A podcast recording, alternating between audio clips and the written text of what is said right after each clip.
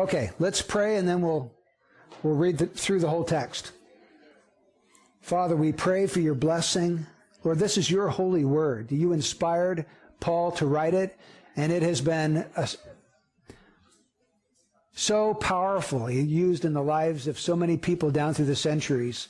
Lord, may it not miss its mark in our life today. We pray that you would, Lord, speak and that we would hear your voice. In Jesus' name, amen. Romans chapter 4, verse 1. What then shall we say that Abraham, our forefather, according to the flesh, is found? For if Abraham was justified by works, he has something to boast about, but not before God. For what does the scripture say? Abraham believed God, and it was credited to him as righteousness. Now, to the one who works, his wage is not credited as a favor, but as what is due. But to the one who does not work, but believes in him who justifies the ungodly, his faith is credited as righteousness. Just as David also speaks of the blessing on the man to whom God credits righteousness apart from works. David writes in Psalm 32, Blessed are those whose lawless deeds have been forgiven and whose sins have been covered. Blessed is the man whose sin the Lord will not take into account. Is this blessing then on the circumcised or on the uncircumcised? For we say faith was credited to Abraham as righteousness. How then was it credited? While he was circumcised or uncircumcised? Not while circumcised, but while uncircumcised and he received the sign of circumcision, a seal of the righteousness of the faith which he had while uncircumcised, so that he might be the father of all who believe without being circumcised, that righteousness might be credited to them. And the father of circumcision to those who not only are of the circumcision, but also who follow in the steps of the faith of our father Abraham, which he had while uncircumcised. For the promise to Abraham or to his descendants that he would be heir of the world was not through the law, but through the righteousness of faith. For if those who are of the law are heirs, faith is made void and the promise is nullified. For the law brings about wrath. But where there is no law, there is also no violation. Now, through our last couple of studies in Romans chapter 3, beginning in verse 21, we have seen that Paul is laboring to help the Roman believers understand the truth of justification by faith. And this is no small matter for Paul because he's going to deal with this subject from chapter 3, verse 21, all the way through the end of chapter 5. That's two and a half chapters in this book he devotes to the truth of justification. In fact, if we were to go back to chapter 1, verses 16 and 17, where Paul gives us his thesis of the entire letter, um, he, ta- he says that his whole letter is about the gospel. He says, I'm not ashamed of the gospel, for it's the power of God for salvation to everyone who believes, to the Jew first, and also to the Greek. For in it the righteousness of God is revealed from faith to faith. So basically, Romans 1 verses 16 and 17 is the acorn out of which the whole tree of the book of Romans is going to grow you can take verses 16 and 17, and if you look at it and expand on it, you're going to get the book of Romans. The book of Romans is about the gospel. Paul is going to explain and illustrate and unpack the gospel and apply the gospel to various aspects of the Christian life. That's what the book is about. But in particular, he says that the gospel is the righteousness of God revealed from faith to faith. Now, what does he mean by that? The righteousness of God is revealed through the gospel from faith to faith. What he means is that God's gift of righteousness comes to us through the gospel to those who believe in Jesus Christ, those who have faith. And the gift of righteousness is the same thing we mean by justification. God clothing the sinner with the righteousness of Christ through faith in him. So Paul has been laboring to unpack that.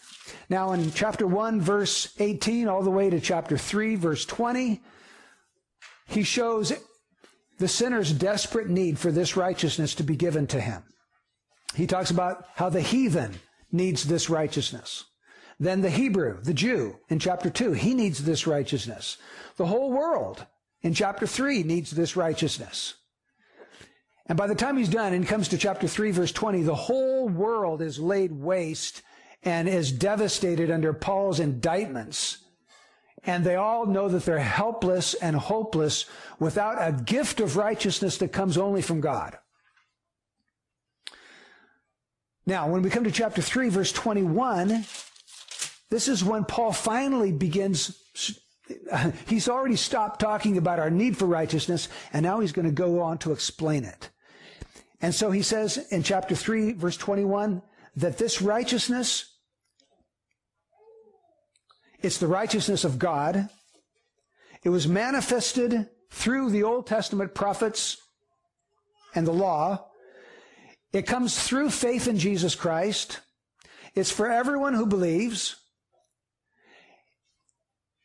It is a gift that comes from God, verse 24. And it comes to us through the redemption of Christ and the propitiation of Christ. Now we've talked about all of those things in detail, so we won't do that more today.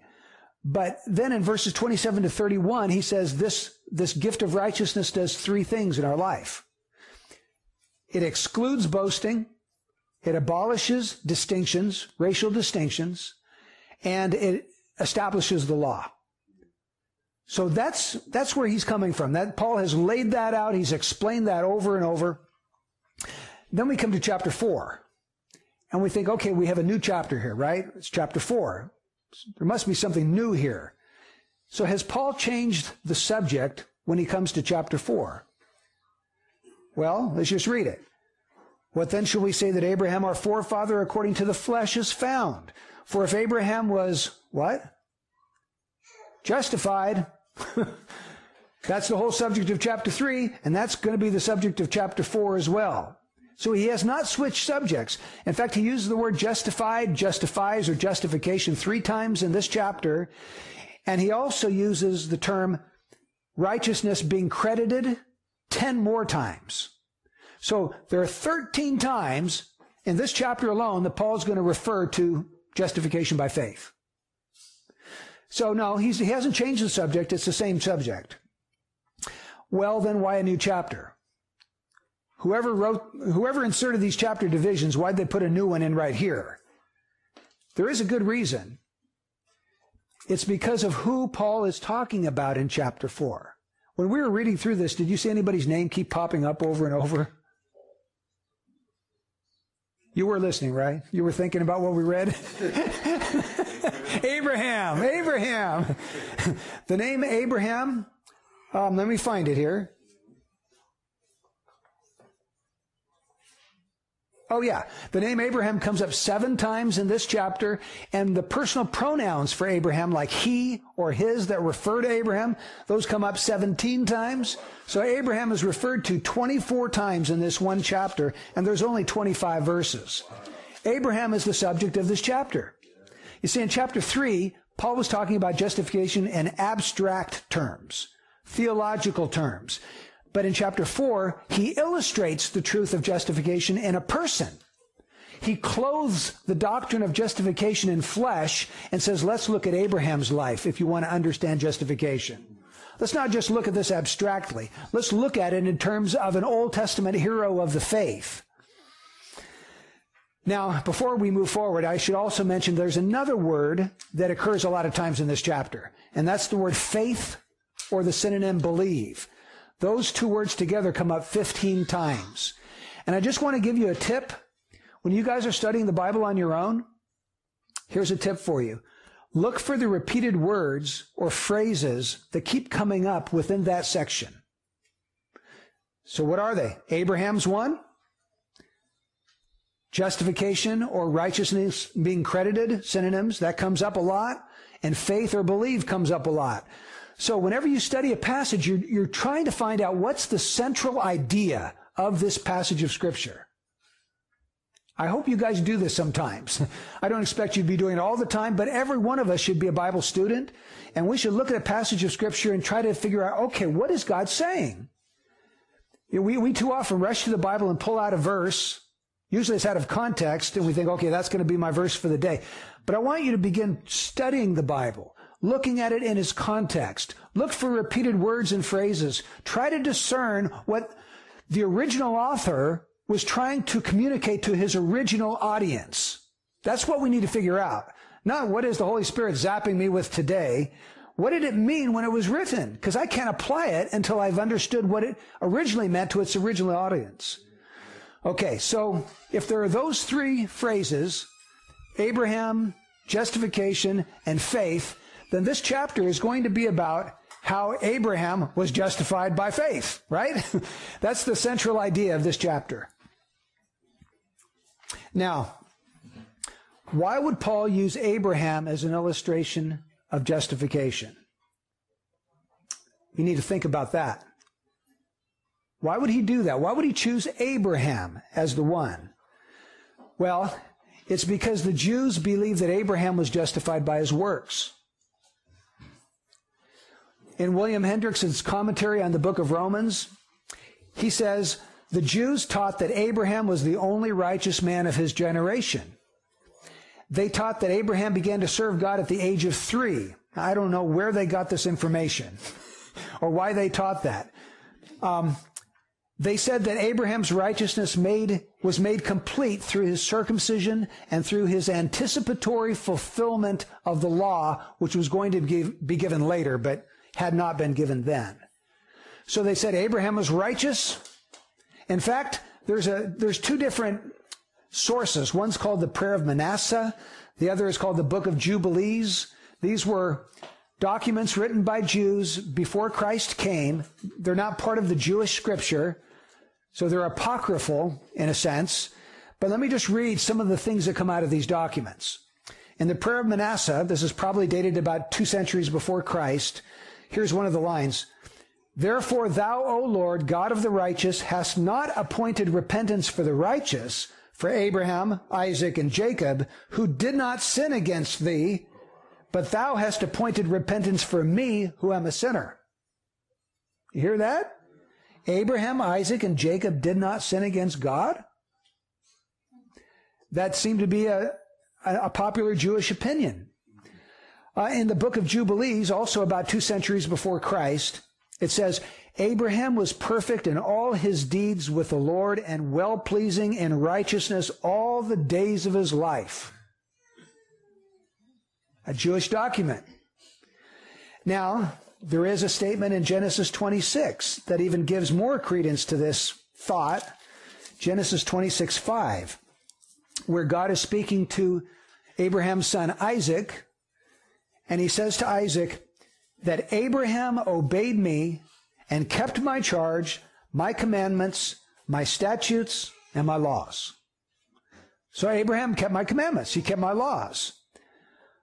So it's easy to see from these, from this one scripture verse and from these other extra biblical Jewish sources why the rabbis thought that Abraham was justified by his works. They thought he was justified by obeying the law. And so Paul wants to choose Abraham because he's going to meet his opponents on their own turf. They say Abraham was justified by works. Okay, let's take a look at Abraham's life and let's see. Is that how he was justified? Let's find out. And so back in Romans 4, verses 1 to 15, Paul is going to teach us three important things about Abraham's justification. Number one, he was justified apart from works. Number two, he was justified apart from circumcision. Number three, he was justified apart from the law. Now let's dig into the text. Romans 4, verse 1. What then shall we say that Abraham, our forefather according to the flesh, has found? What did Abraham find? He's our forefather according to the flesh. So what did he find? In other words, what did Abraham discover about how a person is made right with God? That's really what he's saying in verse 1. What did Abraham discover about being justified, being declared righteous before God? Verse 2. For if Abraham was justified by works, he has something to boast about, but not before God. Now that's a strange sentence. Does Paul mean to say that if Abraham was justified by works, then he could boast about it, but he just couldn't boast before God, but he could boast before men. I, I don't think that's what he's saying because he's already told us in chapter 3, verse 20, by the works of the law, no flesh will be justified. He's not saying it was possible for Abraham to be justified by works. I think what he's saying is something like this. If Abraham was justified by his works, then he could boast about it, but before God, that is impossible. It's impossible to be justified by works, so it's impossible that anybody could boast. And the thing is, we never see Abraham boasting about his own righteousness in the book of Genesis when we read his story. In fact, what we see about Abraham was that he was a sinner. Joshua 24 verse 2 says that he was an idol worshiper before God called him out of Ur of the Chaldees. He was an idol worshiper. Worshipped idols, worshipped false gods. Twice in his life, he lied to save his own skin. Do you remember when he went down to Egypt? And he said, she's not my wife, she's my sister. Well, now why would he do that? Scared. He's scared, scared for his life, isn't he? He's scared that, oh, if that's his wife, they're going to kill me and take you and put you in their harem because you're beautiful. But what he does is he exposes his wife uh, to be taken into someone else's harem, and someone else is going to sleep with his wife, and he's going to let them do that. I mean, it, it's really, really bad when you think about it. There's cowardice there. He should have told the truth, or he should have left. I mean, he should have fled, or whatever. But no, he lied twice. So Abraham is not a perfect saint. He's got his blemishes. He's got his faults. Now, look at verse 3. For what does the scripture say? Abraham believed God, and it was credited to him as righteousness. This is going to be Paul's main text that he's going to use to show how Abraham was justified. It's Genesis 15, verse 6. Now, when was Abraham justified? It says here, he believed God, and it was credited to him as righteousness. Was it when Abraham decided to generously give his nephew Lot all of the good, lush land that God credited him as righteous? No. Was it when he decided to offer up his son as a sacrifice to obey God that he was credited as righteous? No. Uh, was it when he made great sacrifices for God or built altars to God? No, it says it was when he believed God. Well, what, what did he believe? If you recall the story, God took him out and said, Look at the stars in the heavens. See if you can count those stars, because that's how many descendants you're going to have. Now, at this point, Abraham didn't have any descendants. He had no sons from he and Sarah's union. Zero. and God said, You're going to have so many you can't even count them. And the Bible says Abraham believed God's word. He believed that promise. And when he believed God's word and God's promise, God justified him. God credited him as righteous on the spot when all he did was believe. Now, think about that word credited for just a moment, because that word occurs over and over and over in this chapter. Comes up in verse 3, 4, 5, 6, 9, 10, 11. Oh, I think it even comes up more times. Yes, 22. Uh, it comes up nine times in the chapter. It's an accounting word. Some of the, your versions might say God counted it to him as righteousness or credited. We know what a credit is, right? You have your bank account, and if someone credits your account, they're putting money into it. And if they, if you debit your account, you're taking money out of it right? Well, God is crediting, He's putting something into your account. And it's good. It's good stuff. It's like if you were dirt poor and you owed the bank $100,000 and you had a friend who just happened to be a millionaire who learned about your plight and he came and said, I'm just going to do this guy a favor. And he wipes out your debt and deposits $900,000 into your account. So he, he debits all of the debt out and he credits $900,000 into the account that's kind of like what we're talking about here. God credits the believer with the very righteousness of Jesus Christ. He puts that positive righteousness into his account. He removes, he debits the sin and he puts righteousness in. There's two things happening. Sin comes out, righteousness comes in. And that's justification. And that's what he means when he talks about crediting something as righteousness. Now, verse 4. Now, to the one who works, his wage is not credited as a favor, but as what is due. When you've gone to work all week long and your boss is handing out paychecks at the end of the week, and you've worked hard, man. You've been out in the sun, you've been out in the rain, you've been working, sweating, and you get that check. Do you say to your boss, thank you, thank you, thank you? I don't know if I could ever find it in my heart to thank you enough for this favor that you're giving me today. you don't say that, do you? Because it's not a favor. It's a debt that he owes you. You put in the sweat and the labor and you have earned that check. You deserve it. And if he doesn't give it to you, you can sue him because you have a legal right to that money. so Paul is saying to the one who works, his wage is not credited as a favor. No, it's not a favor. It's a debt that person owes you. And what he's saying here is that if we look at salvation as something that we earn by works, then God would be a wage payer. We would be in God's employee. we would be working for God and that God owes us the debt of salvation or justification for all of the hard work we put into it. And he's saying, is that how salvation works?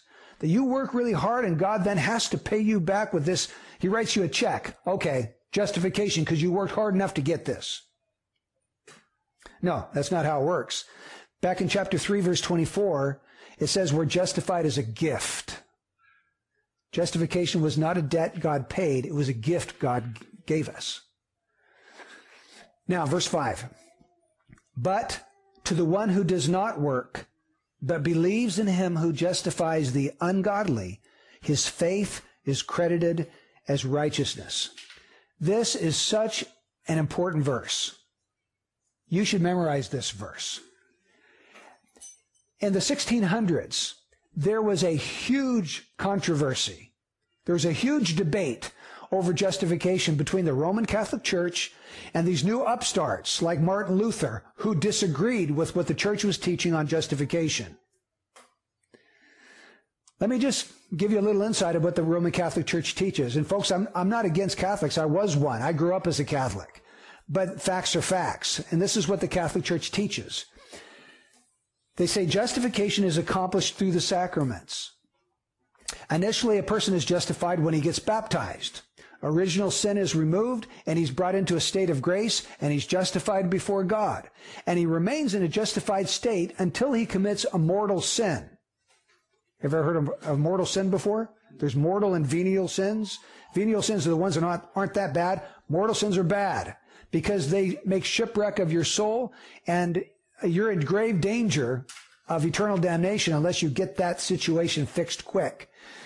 So if you commit a mortal sin, justification goes away and you're no longer in a state of grace until you do penance. There's the other sacrament you have to do in the Catholic Church.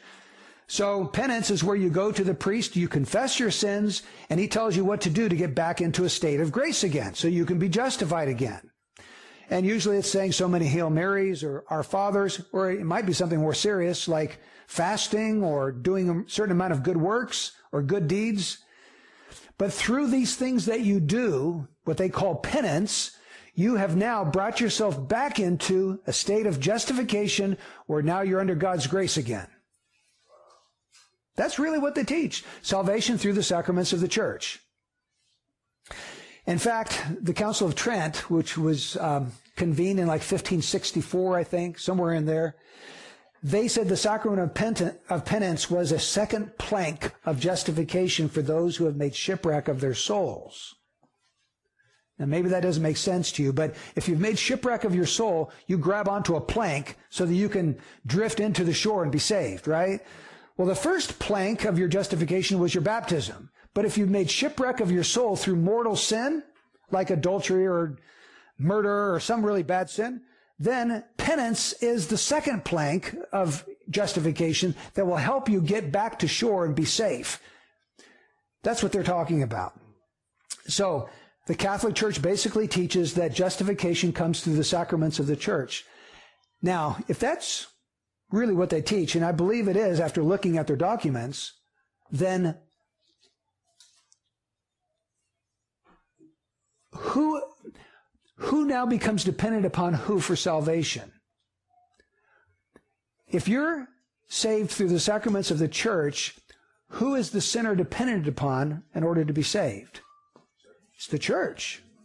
It's the church. Because if he, if he leaves the church, he can't do the sacraments that are in the church and he can't be saved.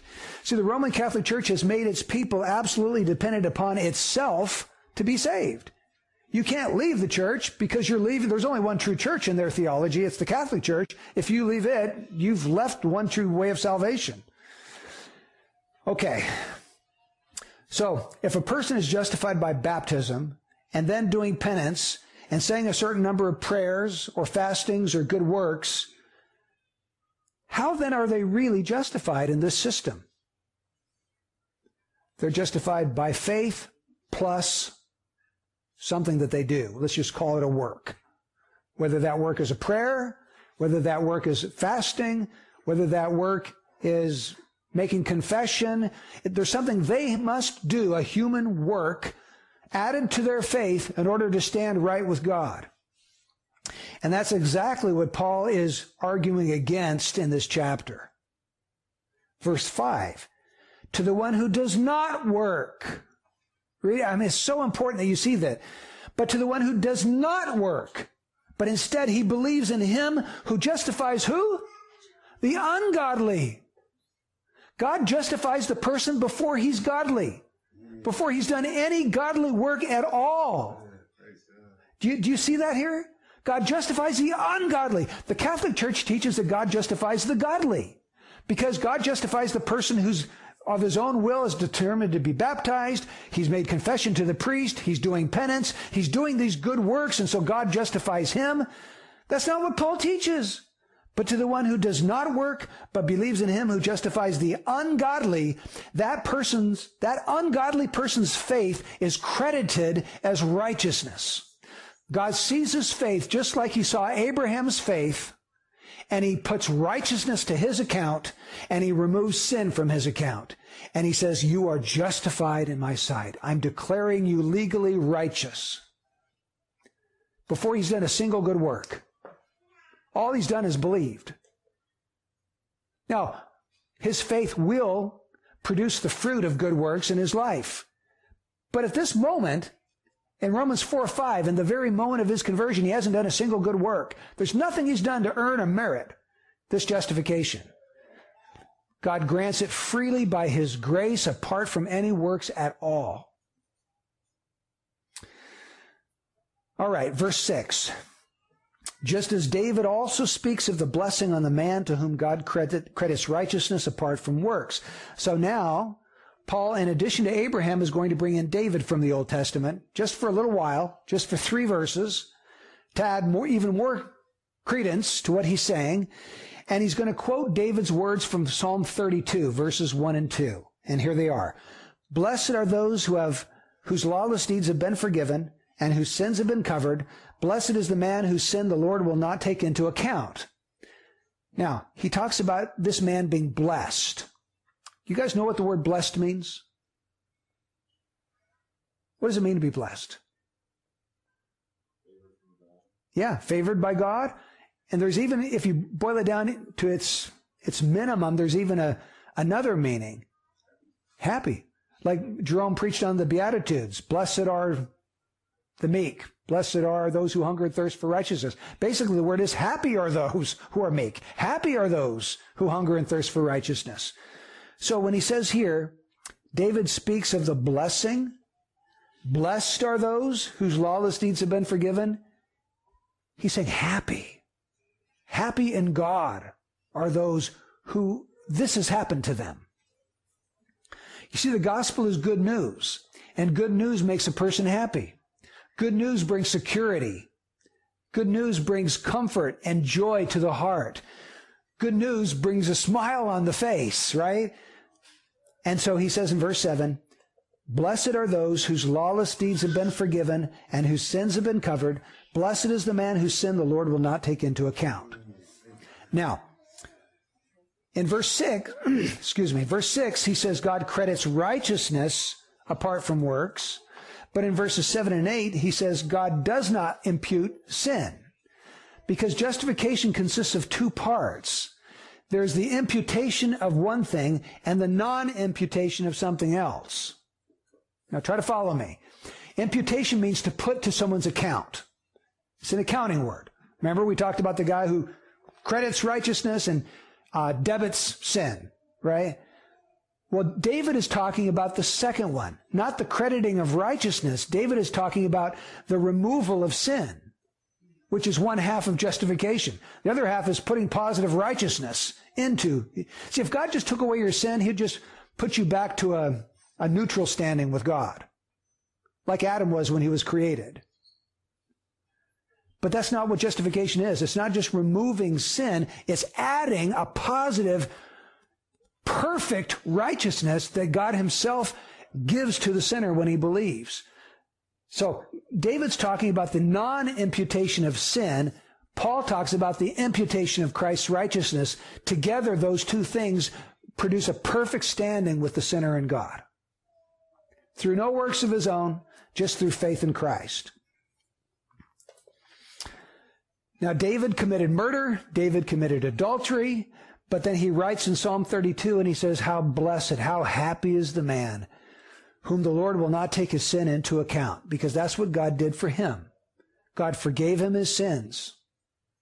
David didn't do any works to earn God's favor.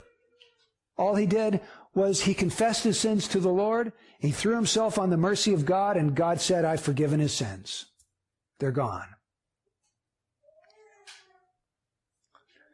Now let's draw out some implications of verses 1 to 8.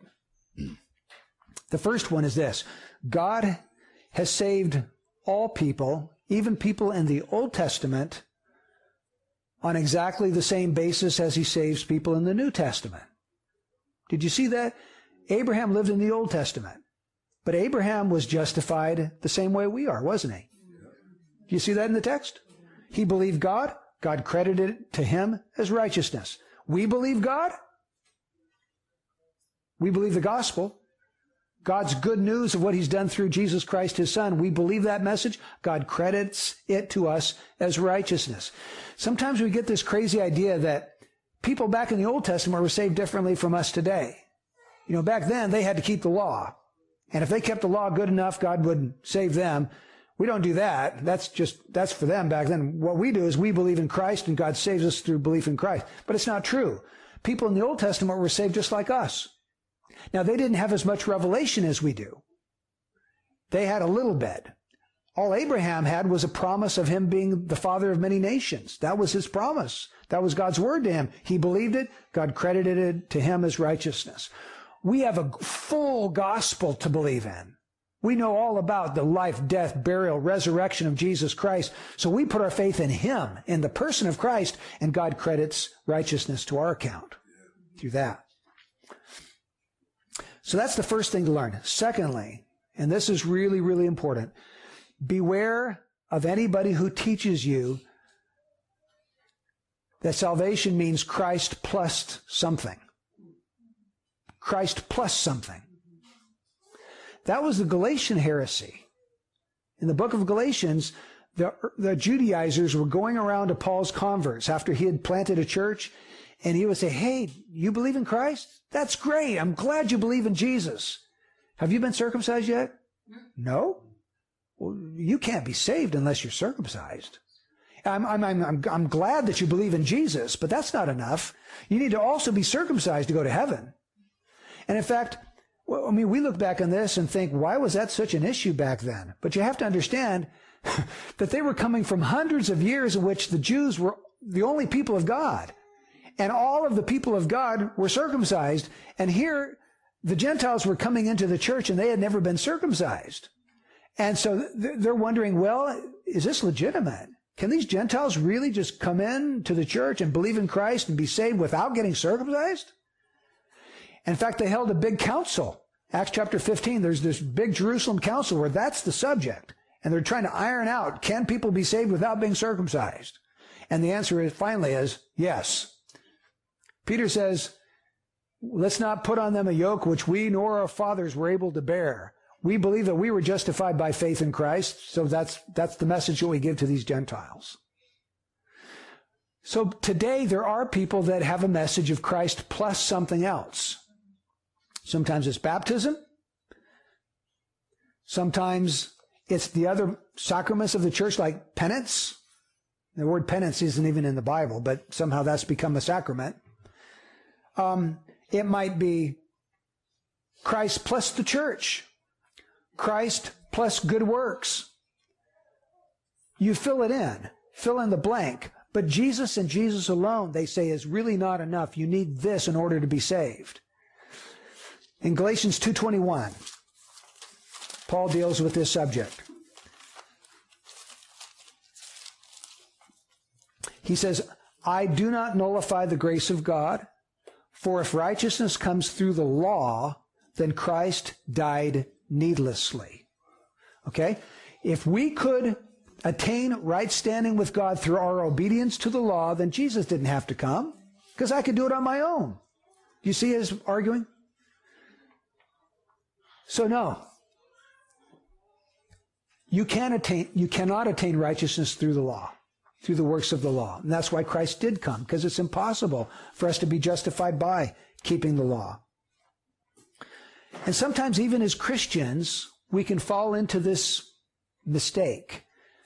We sometimes think, boy, if, if I just, if I just worked a little harder or tried a little bit harder, maybe God would love me more. Maybe God would really accept me fully if I just really had a better devotional life, or if I could just get up early enough to get into the Word every day, or, you know, if, if I made it to church more often and we think there's something lacking in us that if we just did that, then God would really love us. Like, I know He loves me some, but not fully. And I know Christians who struggle with this, just kind of a partial assurance of salvation, but not a full assurance. Um, now, the problem with that is well, think this through. How much does God love Jesus? Can God love Jesus any more than he already does? I don't think so. Can, does God accept his son fully and completely? Absolutely. Now, are you in Christ? If you are in Christ, he loves you as much as he can. He can't love you anymore because you are in Jesus and he loves Jesus with every fiber of his being and he accepts Christ perfectly and fully forever. If you are in Christ, that applies to you. Now, if you're outside of Christ, it doesn't. But if you're in Christ, you are accepted and you're loved, and God can't love you any more than He already does. Even if you don't have this radical devotional life, even if you're not getting up at five in the morning to pray, or whatever the thing is, He loves you just the way you are because you are connected to His Son. You're trusting in His Son. And that's what makes the difference. Now, the first major point that Paul makes here is Abraham was justified apart from works. The second one is Abraham was justified apart from circumcision. That's what he says in verses 9 to 12. He says, is this blessing, and the blessing he's talking about is the same one that David talked about. The blessing of being credited righteous apart from works, is that blessing then on the circumcised or is it on the uncircumcised also? For we say, faith was credited to Abraham as righteousness. But when? When was Abraham justified? Was it while he was circumcised or while he was uncircumcised? Does anybody know the answer? Well, uncircumcised. That's right. He was justified in Genesis 15. Two chapters later, he gets circumcised in Genesis 17. So God justifies him before he gets circumcised. That's Paul's point here in verses 9 to 12. God justified him before he was circumcised. So, why is that important? It's important because Abraham didn't have to go through any religious rituals in order to be saved.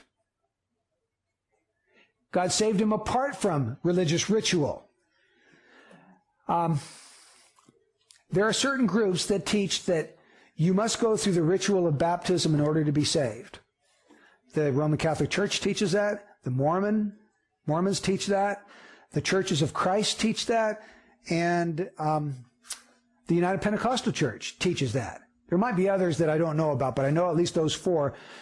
Baptism is essential to salvation, and it's not enough for you to believe. If you were on a battlefield and you repented and put your faith in Christ and then got shot before you were baptized, they say you would go to hell. Now, is that what Paul teaches? Paul is teaching the opposite. Abraham was justified before he got circumcised, which was their religious ritual. Ours is baptism today. I went online and I looked up um, the Mormons' official website, which is lds.org, to see what they teach about baptism. This is what they say Baptism by immersion in water by one having authority, and they mean a Mormon leader, is the first saving ordinance of the gospel and is necessary for an individual to become a member of the Church of Jesus Christ of Latter day Saints and to receive eternal salvation. They say baptism by immersion by someone authorized by the Mormon church is necessary not only to be part of the church, but to receive eternal salvation. I have a very good friend who belongs to the Church of Christ. I probably told you about him before, but a few years back, he wanted to debate me on this issue because they believe that, you, that they believe I'm not saved today because when I got baptized, I didn't believe that I was getting baptized in order to be saved. They say you have to be baptized and believe that that baptism is saving you. If that's not the baptism you went through, you're still lost, and they think I'm headed for hell because I didn't, I didn't believe that when I get baptized. And so we went back and forth, and he was trying to persuade me, and I was trying to persuade him. And after about three weeks of this, we both gave up because nobody was persuading anybody else. But they believe it very, very strongly. But I do not know how you can reconcile that view with what Paul teaches here in Romans chapter 4. He's going to great pains to show Abraham didn't have to go through any religious ritual to be saved. He believed God, and God, right then and there, before he did anything, justified him. Did you guys see that? I mean, I mean, that seems so clear to me. And this is what the Galatians were teaching. And let me just show you what Paul says to people who teach something like this. It's Galatians 1. If someone's going to teach, you can be saved by believing in Christ plus and then fill in the blank. It's Christ plus something. Paul has a message for them. It's Galatians 1 6. I am amazed that you are so quickly deserting him who called you by the grace of Christ for a different gospel, which is really not another, only there are some who are disturbing you and want to distort the gospel of Christ. But even if we, or an angel from heaven should preach to you a gospel contrary to what we have preached to you, he is to be accursed. As we have said before, so I say again now, if any man is preaching to you a gospel contrary to what you received, he is to be accursed. Now, if you read the rest of the letter of the Galatians, you're going to find out that the gospel that these people were preaching was that you can be saved by believing in Christ plus getting circumcised. They're adding circumcision to the requirements to be saved. And Paul says that's a different gospel. That person who's teaching that should be accursed, and that's a very strong word, means damned. Basically, let that guy go to hell who's teaching you those things. That's how strongly he put it. And he says he's distorting the one true gospel of Jesus Christ. So I'm not talking to you about something that has no relevance.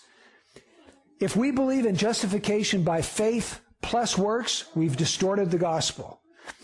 The one true gospel of Christ is that we are justified by faith alone, through the grace of Christ alone. And this is what the reformers were battling for. There was only one church in their day, the Roman Catholic Church. You, you were either part of that church or you want, that's it. And they were saying, at first the reformers didn't want to leave the church, they wanted to purify it. They wanted to purify its ungodly doctrine and to return it to the, the scriptures. And that's why Luther said scripture alone, grace alone, Christ alone, faith alone. And he was considered a heretic for doing so. Many people who stood up against the Catholic Church and, and said, we don't believe in the doctrines you're preaching. We don't believe they're coming from the Bible. They were actually burned at the stake like John Huss. So this is something that we should, it, we should build this into the fabric of our theology, our doctrine, and our life that we're not trusting in anything other than Jesus. We're not trusting in our baptism. We're not trusting in our church attendance. We're not trusting in our Bible reading. We're trusting in Jesus and Him alone for salvation. Okay, the third major point that Paul makes here. Abraham was justified apart from the law. And we get that in verses 13 to 15. He says, For the promise to Abraham or to his descendants that he would be heir of the world was not through the law, but through the righteousness of faith. Okay, so what in the world was he talking about when he when he talked about becoming heir of the world? He said there was a promise made to Abraham and to his descendants that he would be heir of the world. Well, the only promise that I could come up with that, that hints at something like this is Genesis 17. I'm going to go back there. In Genesis 17, verse 8, God said to Abraham, I will give to you and to your descendants after you the land of your sojournings, all the land of Canaan for an everlasting possession, and I will be their God. But the problem is, God promised Abraham the land of Canaan. When we get to Romans chapter 4, it says he promised him the world. Canaan wasn't the world. Canaan was a very, very small sliver of the world. So, uh, what's Paul saying here?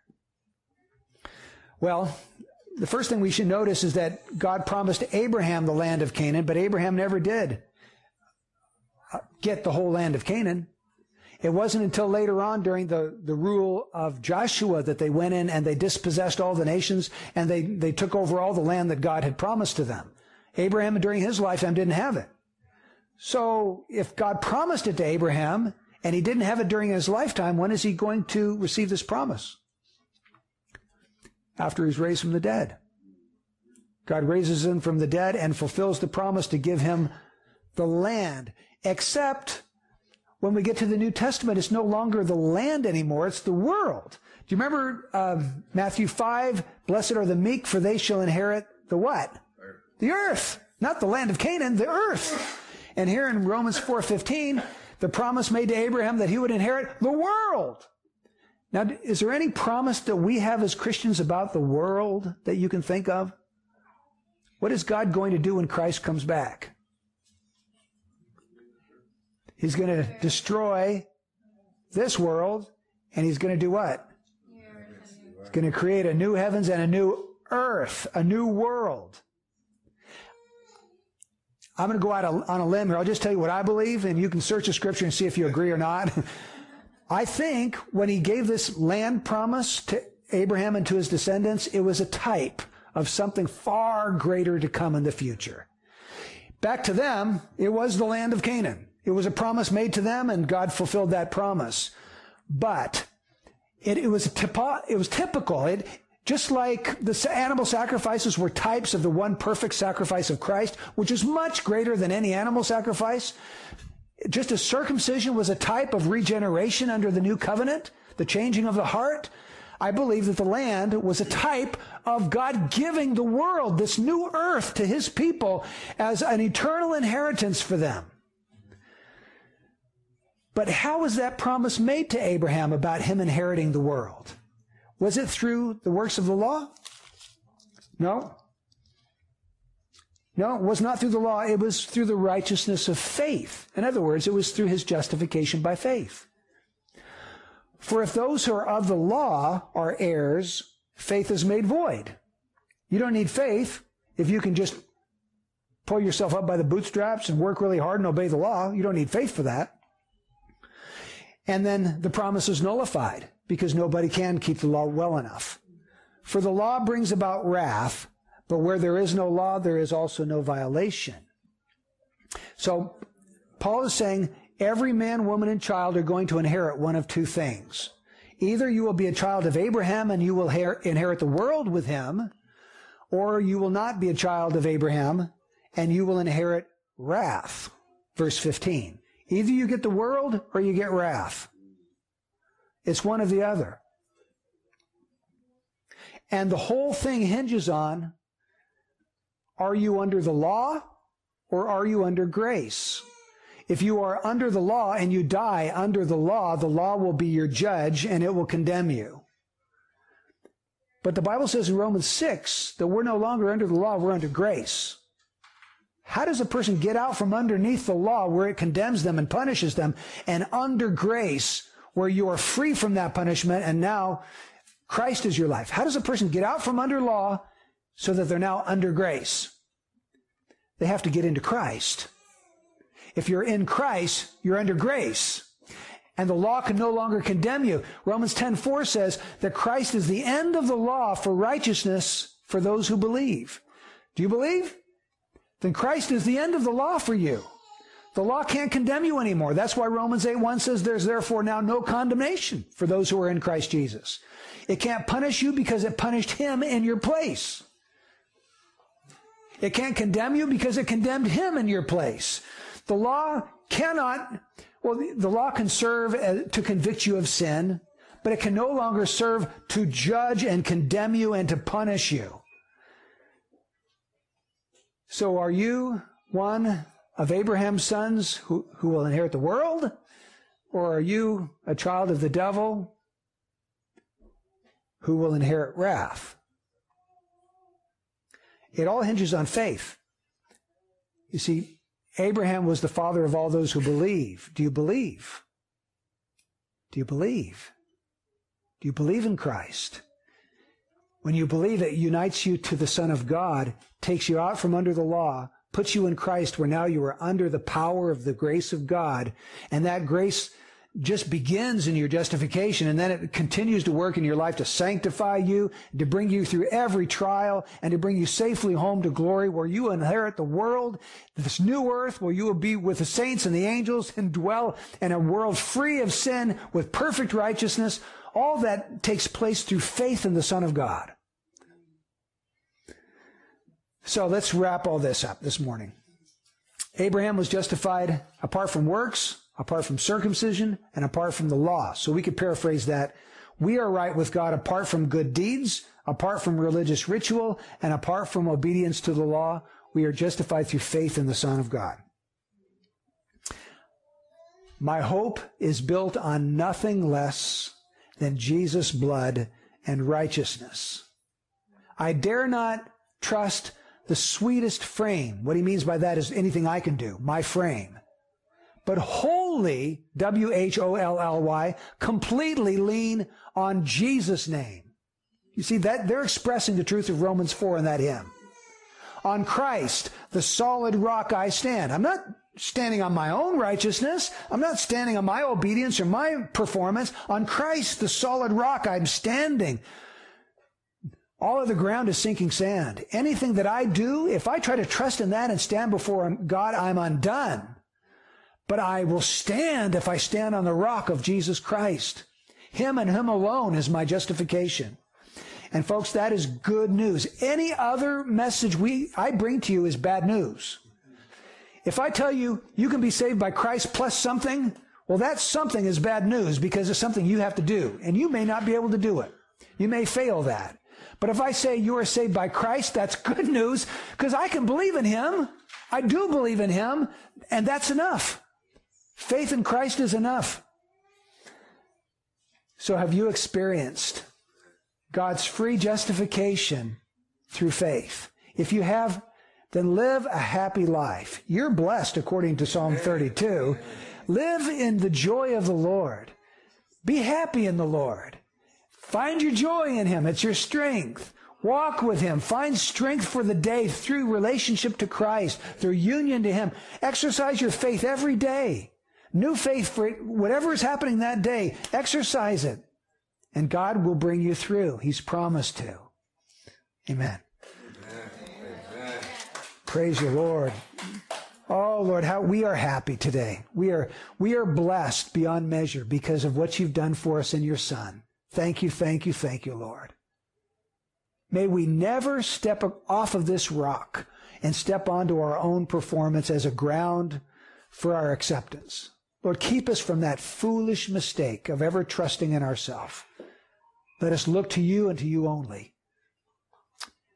And we all pray together, Lord. In Christ's name, amen.